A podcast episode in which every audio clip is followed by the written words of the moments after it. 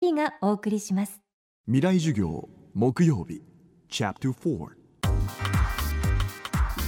未来授業。月曜から木曜のこの時間ラジオを教壇にして開かれる未来のための公開授業です。今週の講師は山岳コンサルタント貫田宗男さんです。登山家としてヨーロッパや北米で数々の登山を経験する一方海外登山の企画や撮影コーディネートを行う仕事にも長年携わってきましたテレビのバラエティ番組「イッテ Q!」登山部顧問も務め芸人井本彩子さんの登山サポートでも知られています登山ブームが若年層にも広がる中ヒマラヤ登山から日本の里山登山まで山にも様々な楽しみ方があると貫田さんは言います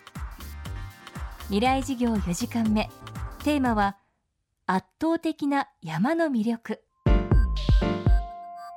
あのエベレストの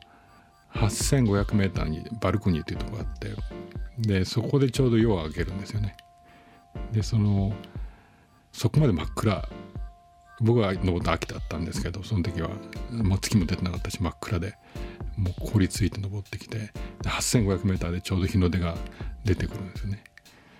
で日の出があってその太陽がに照らされてきて体が温まってくるわけです。でもそこのそこの日の出が一番今まで感動的だったですね。でその地球は365日そのもうすごい神々しいわけですけどもそういう儀式をやってるのかと思うとすごいこう身振りするような感動があってカメラ持ってたんですけど首から下げたんですけどね全然映さなかったし、ね、まあそういうなんかこう圧倒的な自然みたいな。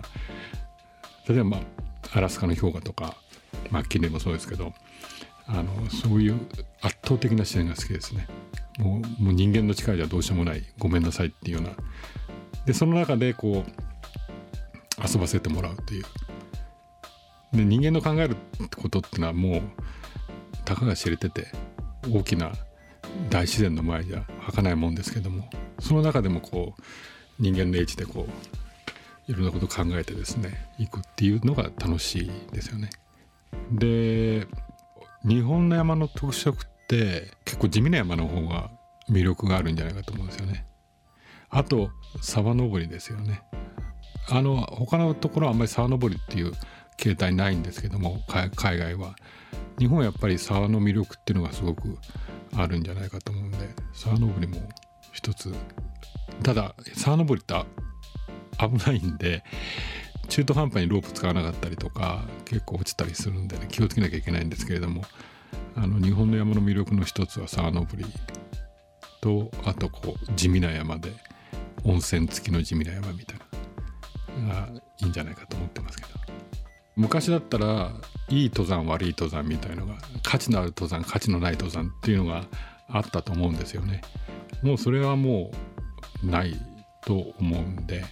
でやはりあの充足感を感じる登山がいい登山であってそういうような価値基準に変わってきたんじゃないかとは思ってますね。今第3次登山ブームって言われてるんですけどもあの1次はまだする登山隊で第2次はあの岩崎元郎さんとかああいう NHK の番組で紹介された中高年の登山のブームだと思うんですよね。でこれが今7年前ぐらいからですかね。結構ファッション的なものから入ってって山があるとかそのスカート履いたりとかですね。で結構僕らの年代の層ってああいうのもうあんまりこう眉を潜めてた感じがあったと思うんですけど 僕は反対にあのああいうのを受けられなかったからあの登山の中高年から先が伸びなかったんじゃないかと思うんですよね。だからなんきっかけ何だってもいいと思うんですよね。かっこいいからでも何でもいいと思うんですよね。それでそう自然とこう接してきてその楽しみが分かってくるっていうのはあいいんじゃないかと思うんですよ。だからアプローチは何でもいいというのが僕の考えですけどね。未来事業。今週は山岳コンサルタント貫田宗男さんの授業をお届けしました。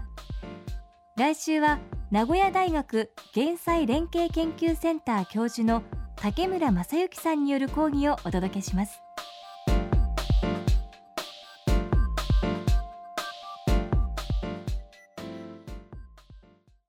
なぜ宇宙を目指すのか。ある宇宙飛行士は言った。それは地球を見るためだ。宇宙から地球を観測し地球の今を知り未来へつな